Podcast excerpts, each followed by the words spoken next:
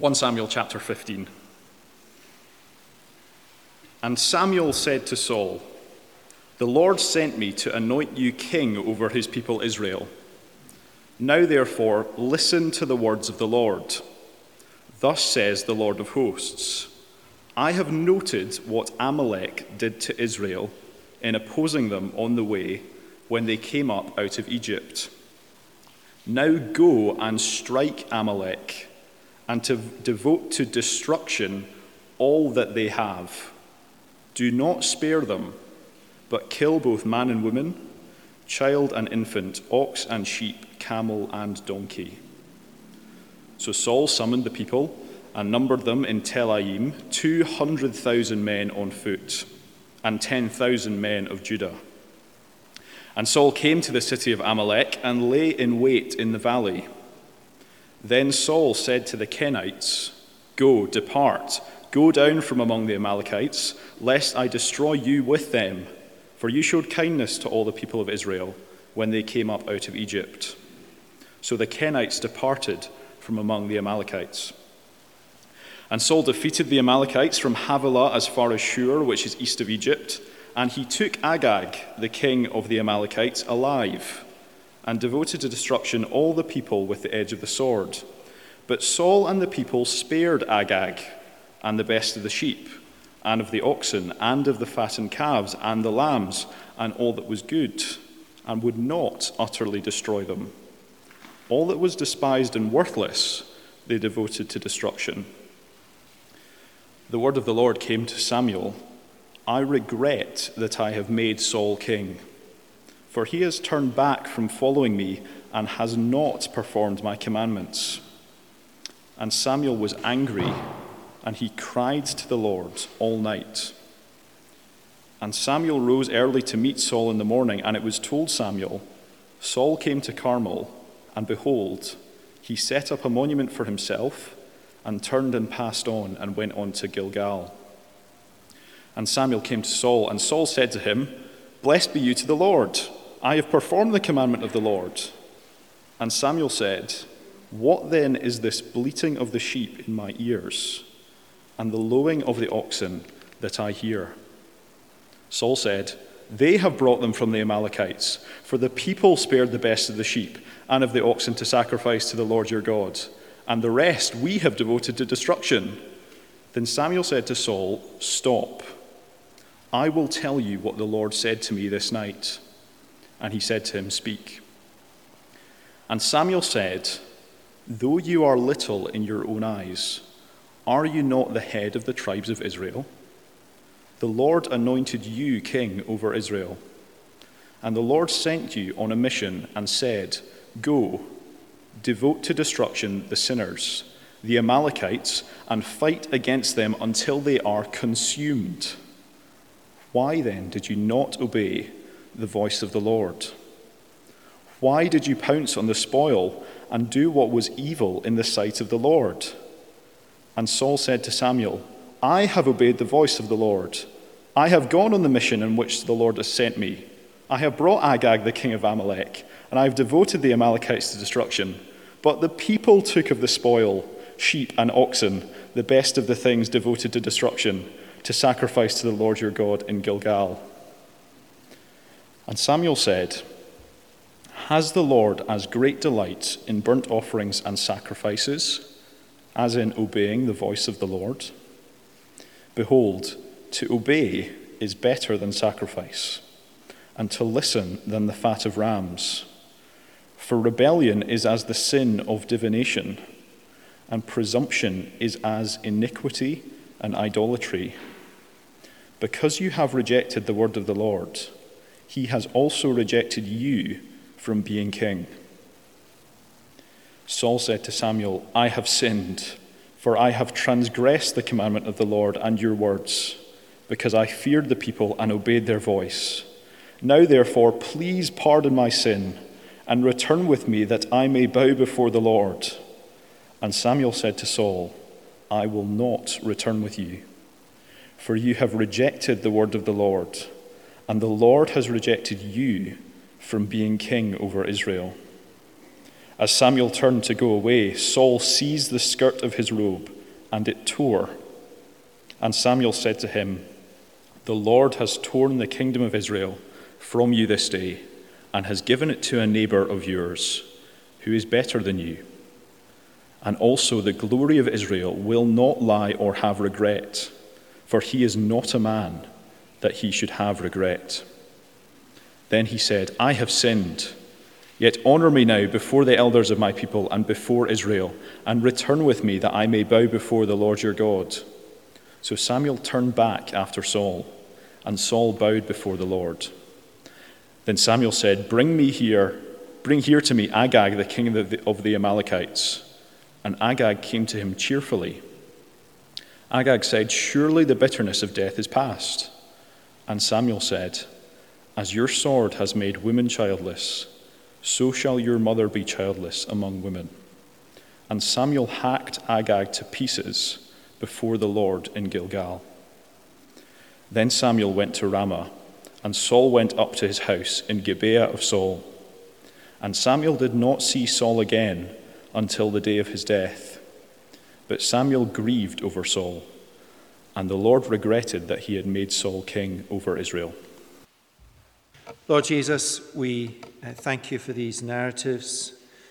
Uh, they're uh, perplexing in many ways, but they do teach us uh, what kind of leader we need as God's people.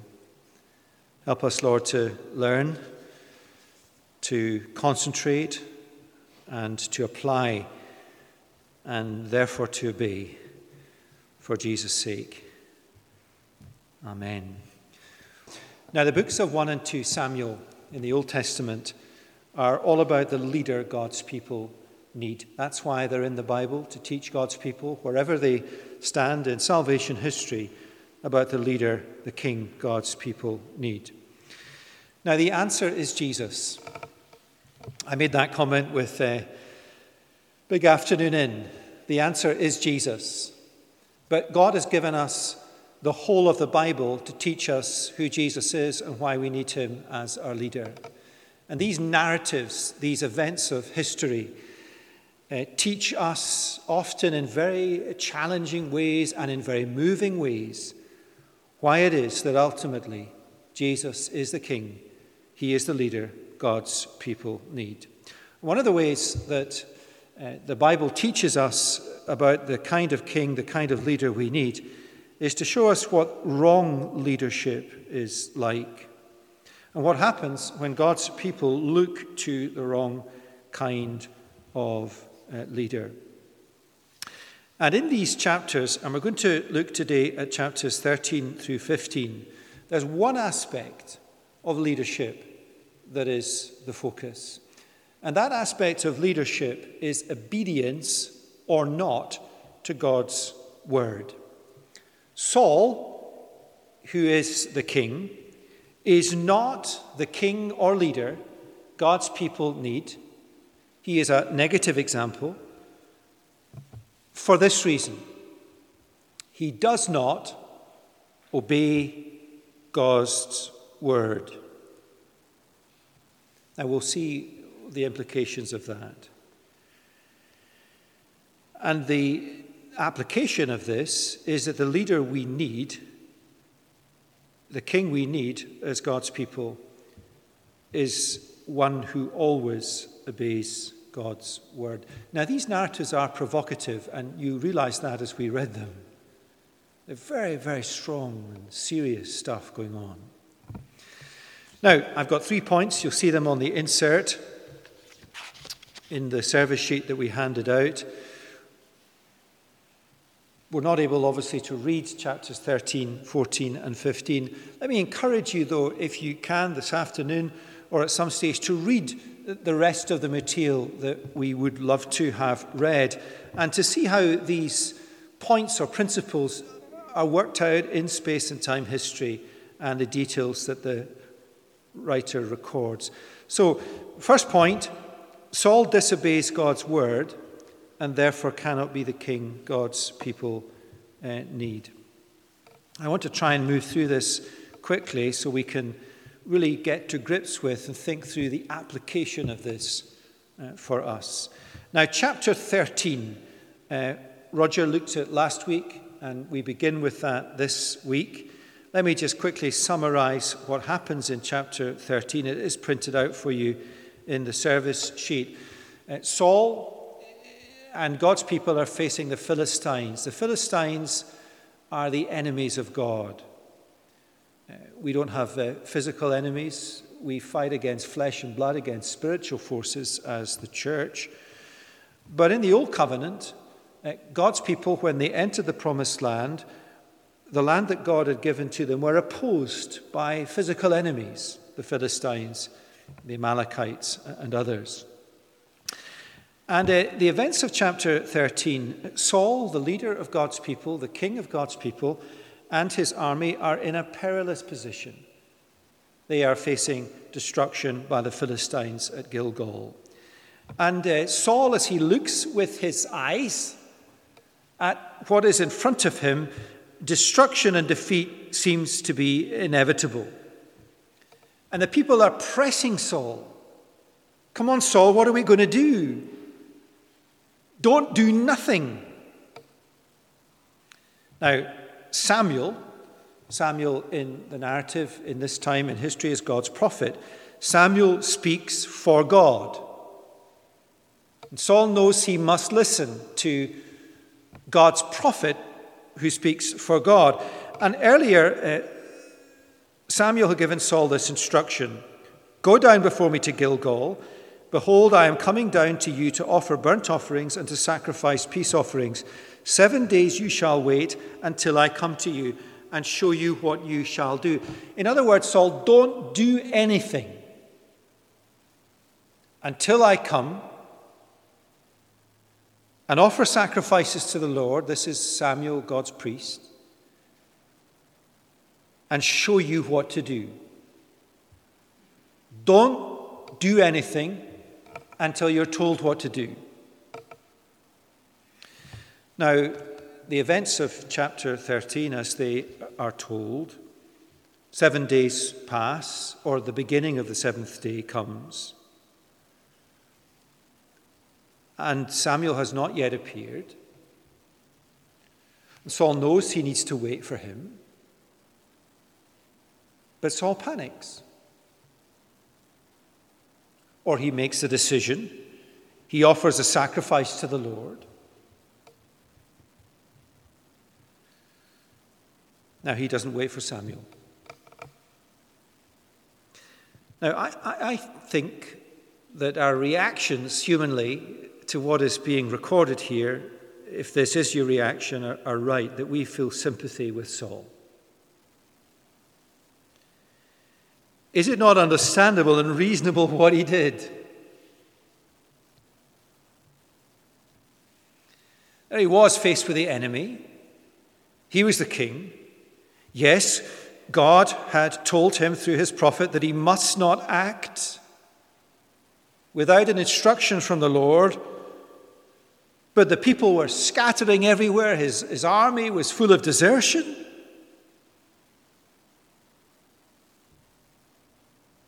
So he offers a sacrifice to the Lord himself. Is that not understandable and reasonable and excusable? Well, what matters is God's verdict spoken through his prophet Samuel. Let me just read a couple of verses from chapter 13. Samuel said to Saul, You have done foolishly and then these words that are repeated again and again through these chapters You have not kept the commands of the Lord your God, with which he commanded you. You have not kept the command of the Lord. Notice that Samuel's assessment, and remember, Samuel speaks from God of Saul's actions and his conclusion that they are foolish is because he has not done what God said he was to do as the king. You have not kept what the Lord has commanded you to do. And uh, in chapter 13, Samuel says, and he repeats it in the passage that Freddie read for us, chapter 15 because he has not kept the command of the Lord, he is not fit to be the king. The judgment on Saul is severe. Our emotions are with him, mine are. Uh, we understand his predicament because, like him, it is beyond us to obey God's word fully, always. But here lies the point the leader we need, precisely because we are fickle in our obedience. The leader I need because I cannot trust myself to make the right decisions is a leader I can always trust, to always do what is right, in other words, obey God's word. A leader who will not do what we want if it's not what God wants. A leader who will always speak the truth to us, a leader who will always do what is right, and the only way that can happen, the lesson of these chapters, is if the leader always obeys God's word. Otherwise, we cannot have absolute confidence in the leader. Otherwise, we'd be weighing up is this a good decision? Should I follow this decision or not? And then this if the king of God's people does not do what God tells them to do, if they disobey God, then they put themselves as leader in the place of God. And God's people will, in effect, be leaderless. If a priest does not do what God says, does not rightly intercede for God's people, then that priest takes the place of God. If a prophet does not do what God tells them to say, then that prophet takes the place of God.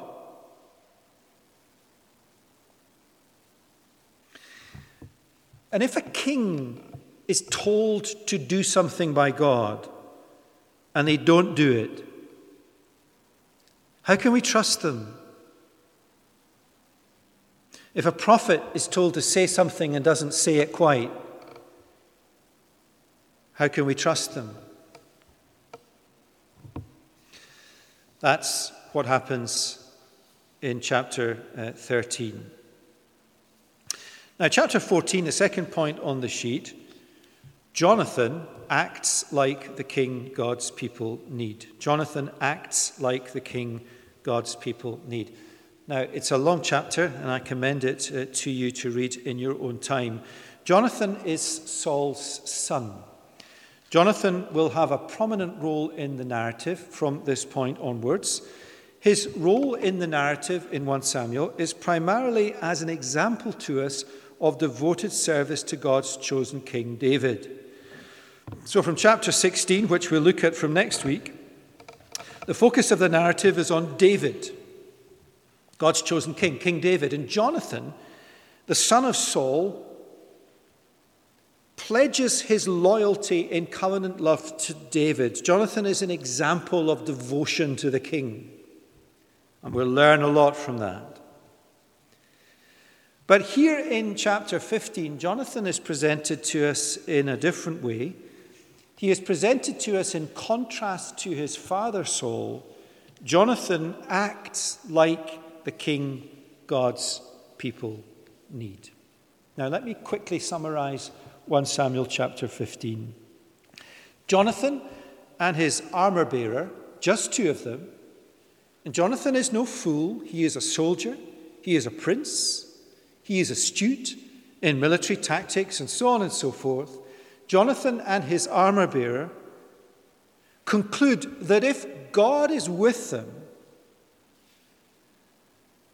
then God is as capable of defeating the Philistines just with the two of them infiltrating the Philistine camp as he is with a whole army bearing down on the Philistines.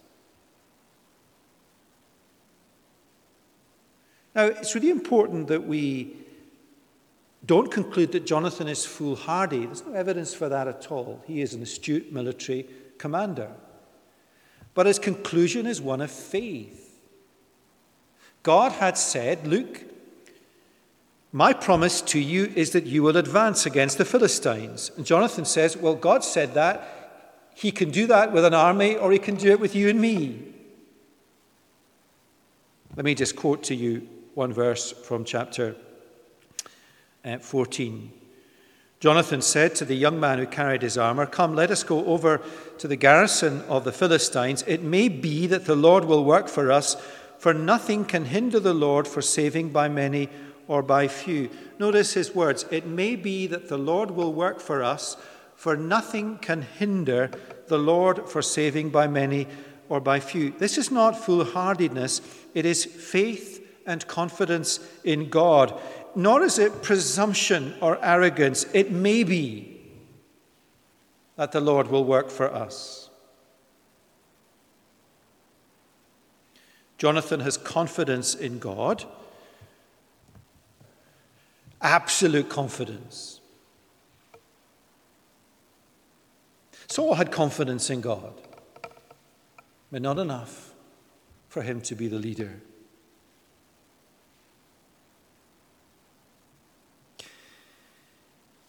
And uh, as the narrative unfolds, Jonathan, with his one soldier, infiltrate the uh, enemy camp, and through various uh, circumstances, there is a significant victory for God's people against the Philistines.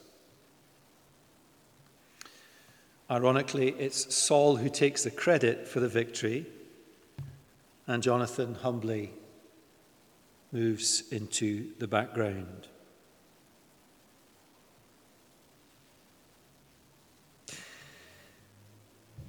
Now, while we cannot be confident we can be like Jonathan, and of course we can't,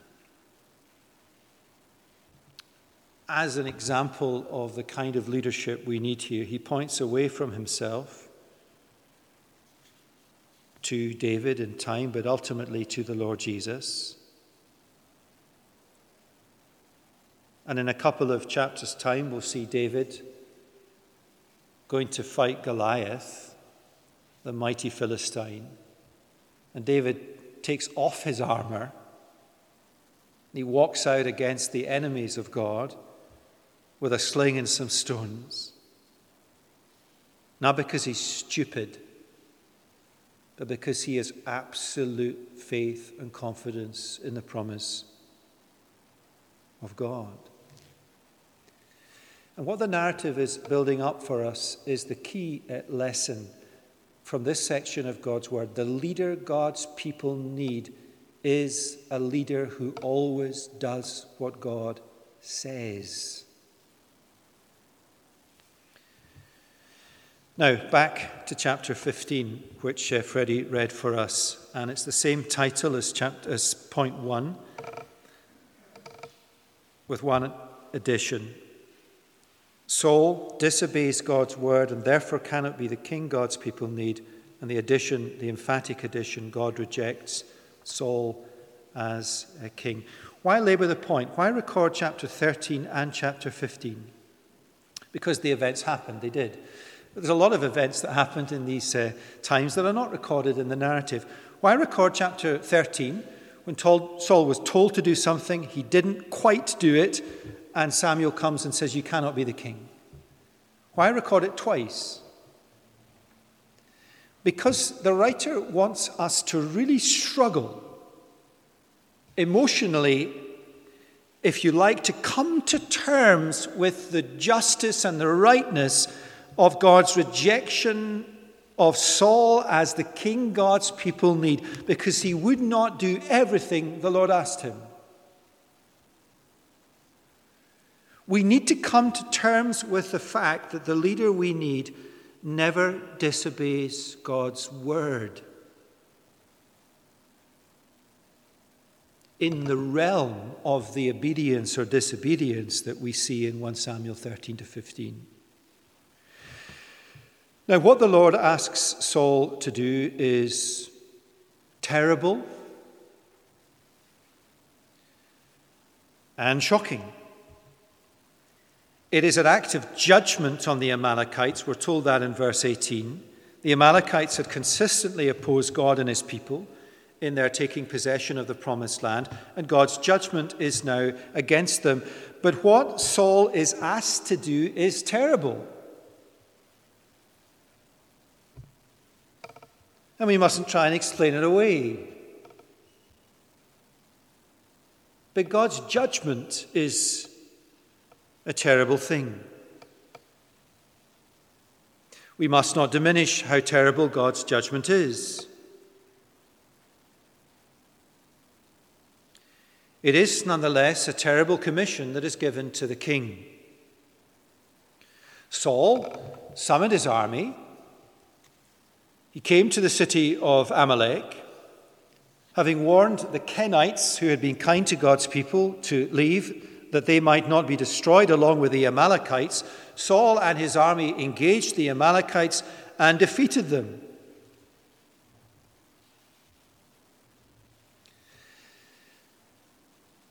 But he took Agag the king alive And Saul and the people, notice later on he blames the people. Saul and the people, verse 9 of chapter 15, kept the best of the sheep and the oxen and the fattened calves and the lambs. Now, is that not reasonable? Or is it not just fair to say that Saul asked to do something terrible, did it almost. Is there not grace or kindness in Saul?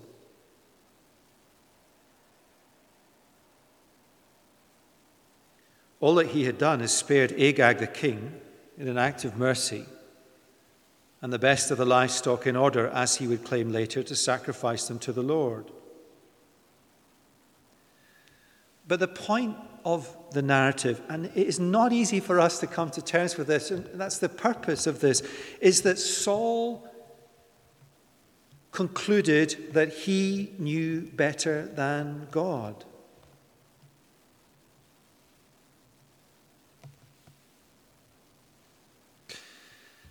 Verse 10 The word of the Lord came to Samuel I regret that I have made Saul king, for he has turned back from following me and has not performed my commandments. There's the phrase again. He's not followed my commandments. And Samuel was angry and he cried to the Lord all night. Why was Samuel angry and why did he cry to the Lord all night? Perhaps he was despairing over Saul. Again and again, Saul had been told that as the king of God's people, he must obey the word of the God. Perhaps Samuel was struggling with Saul's disobedience. I wonder, though, if Samuel is struggling and angry with the Lord's severity of his assessment of Saul's failure and his judgment. Samuel, God's prophet, is wrestling with the reasonableness of God or the unreasonableness.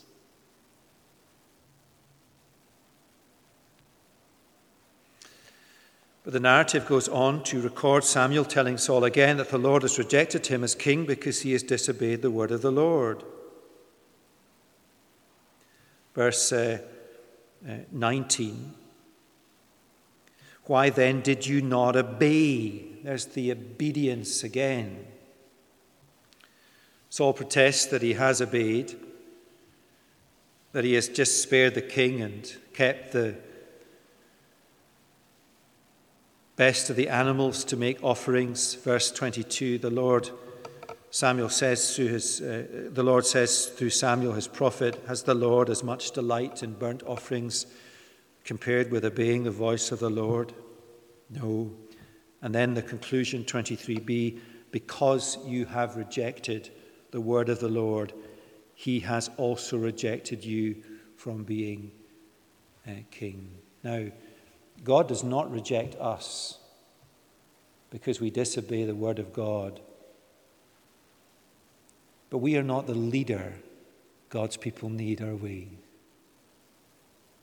The point of this is we need a leader who never, ever disobeys the Word of God.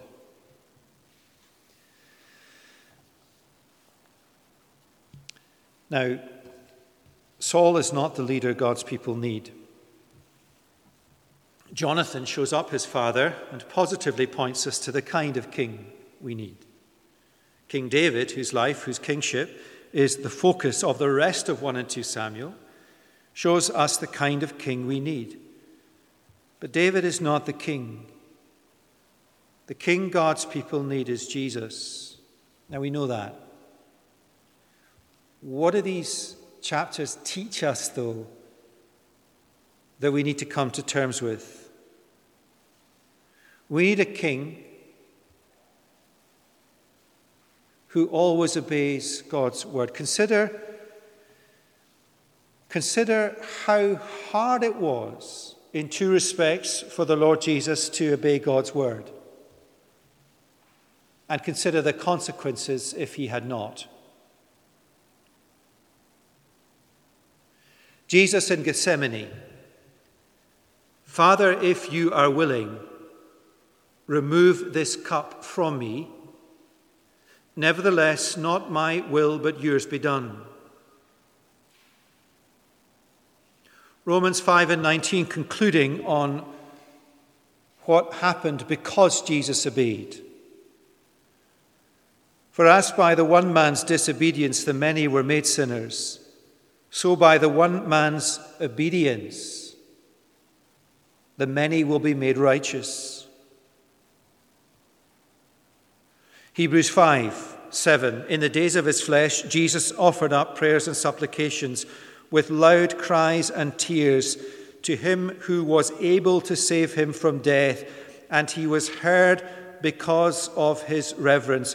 Although he was a son, he learned obedience through what he suffered. Philippians 2 Being in human form, he humbled himself by becoming obedient to the point of death, even death on a cross.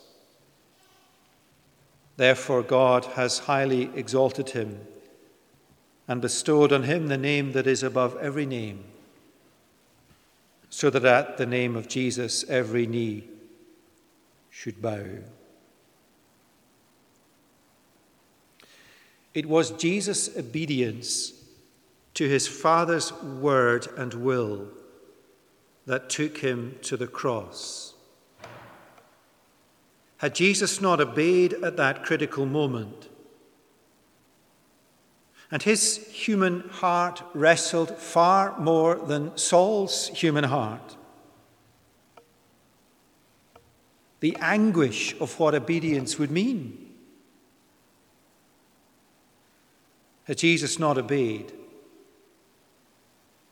in that crisis moment, there would be no salvation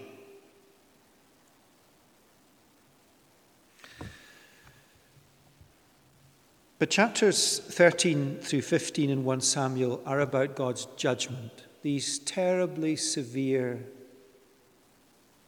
descriptions of God's judgment. Jesus reigns as God's king now. And when he returns, he will return as judge of all people. And the judgment God's just judgment on all humanity that has not acknowledged him as their Savior and Lord and King will be as terrible and as shocking and as fearful as any judgment spoken of and described in the Old Testament. Our job is not as the church to bring any form of physical judgment. But Jesus will in the end of time.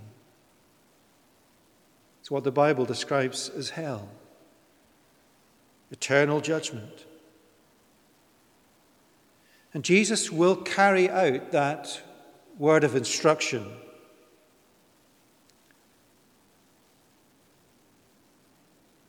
And we can trust him to do that, awful as it is. Because if He does not do that, there is no divine justice.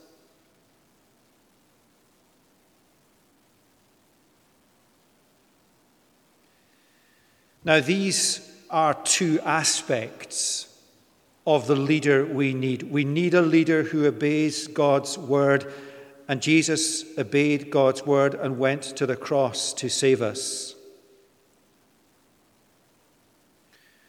And we need a leader who will obey God's word and return as judge of all.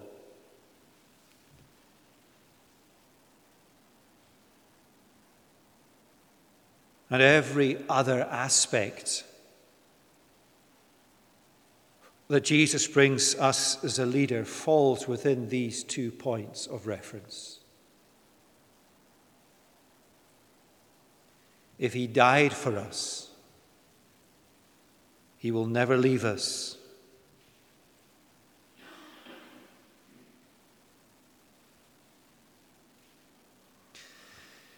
Now, our salvation and the outworking of all human history depends on Jesus' obedience. Now, let me draw out three applications as we close. What do these chapters tell us about how we should view leadership in the world, human leadership?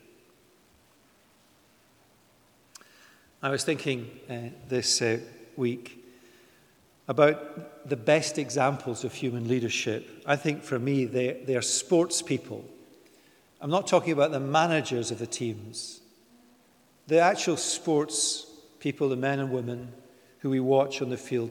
I think they really do show us sometimes examples of great leadership.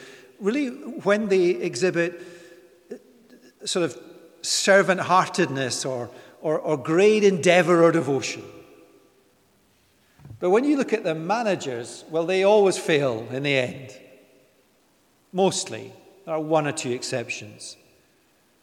But by and large, leadership in that realm is impossible. What about in the world of business and work? Well, there are some great examples of leadership. But there are many, many, many flawed examples of leadership. Think of the principle in chapter uh, 10, 9 and 10 of, of 1 Samuel, Rog looked at that. Human leaders take. God's leader gives. What about in the realms of politics? If you've ever seen a YouTube clip or whatever of the inside of 10 Downing Street, I'm assuming that none of you have been inside 10 Downing Street, but someone will tell me that they have. And they have that big staircase, and you go up that staircase, there's a picture of every prime minister.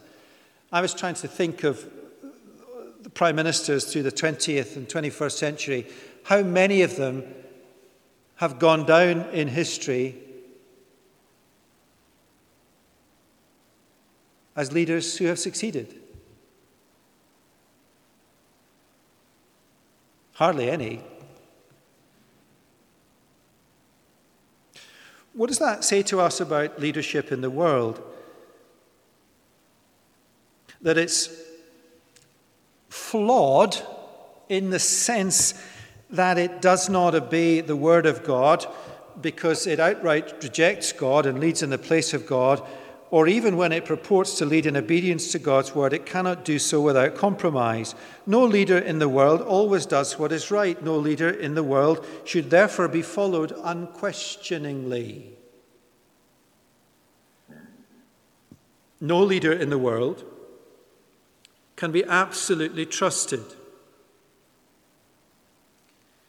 Now, the point I'm trying to make is as Christians, we should not expect more from our human leaders than they are as humans able to give.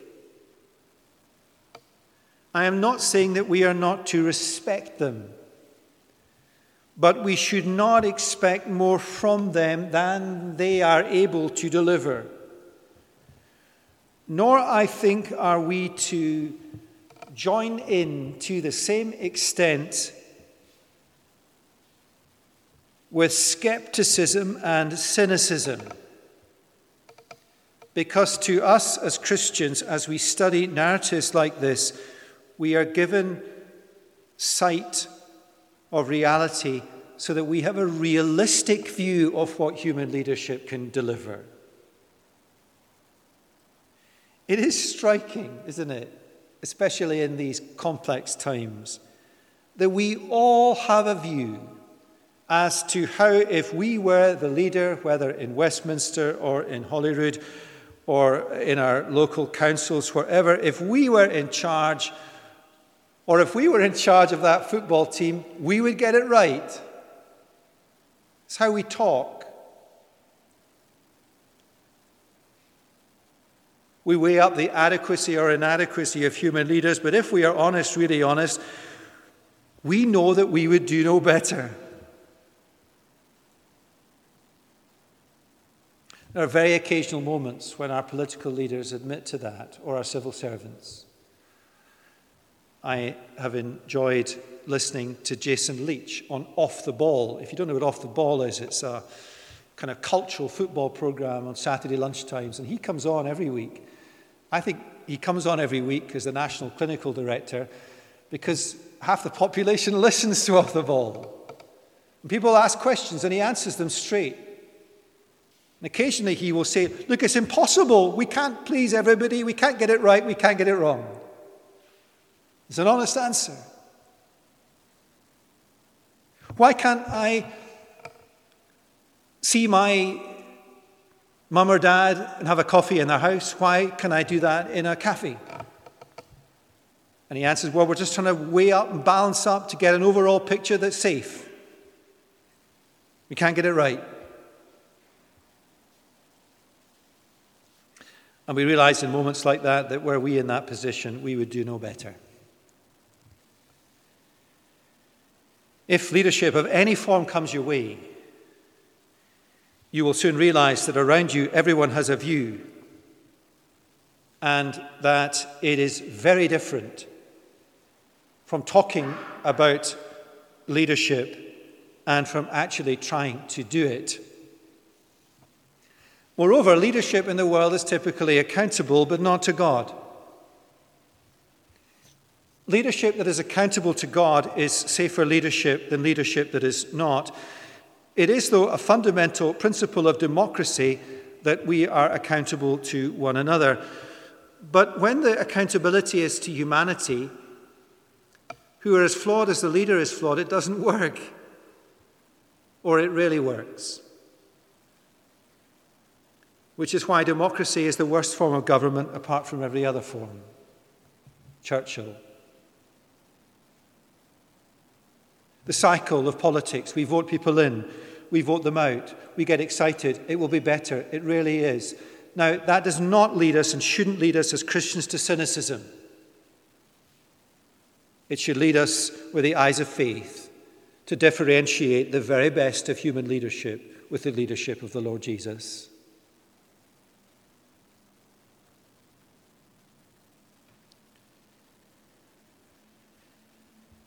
How do we view the leadership of Jesus, God's King? Well, the purpose in writing these books, 1 and 2 Samuel, is not merely to tell us who is the leader we need.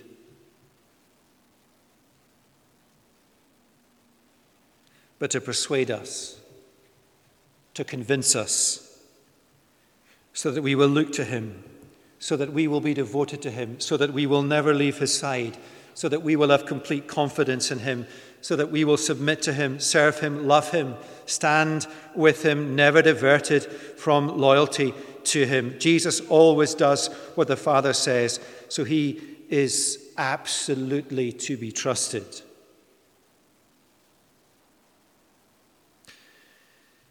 How do we view Christian leadership? And with this we close.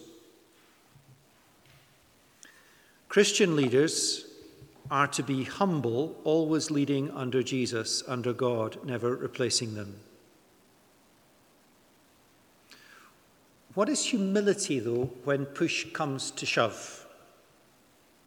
What is the acid test of humility in a Christian leader?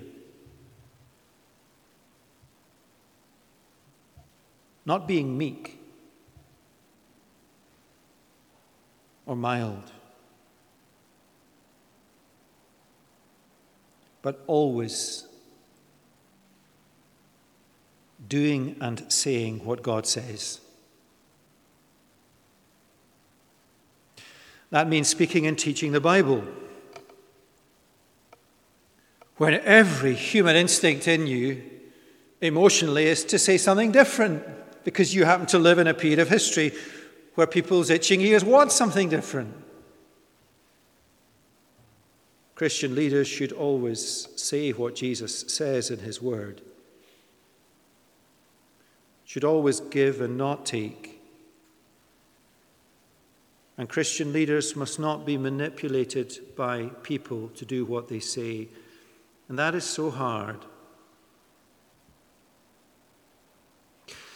But I want to say to you, in all seriousness, as this church family, if the leaders that have been said over you in this church. Stop saying what God's word says, or start to take rather than give.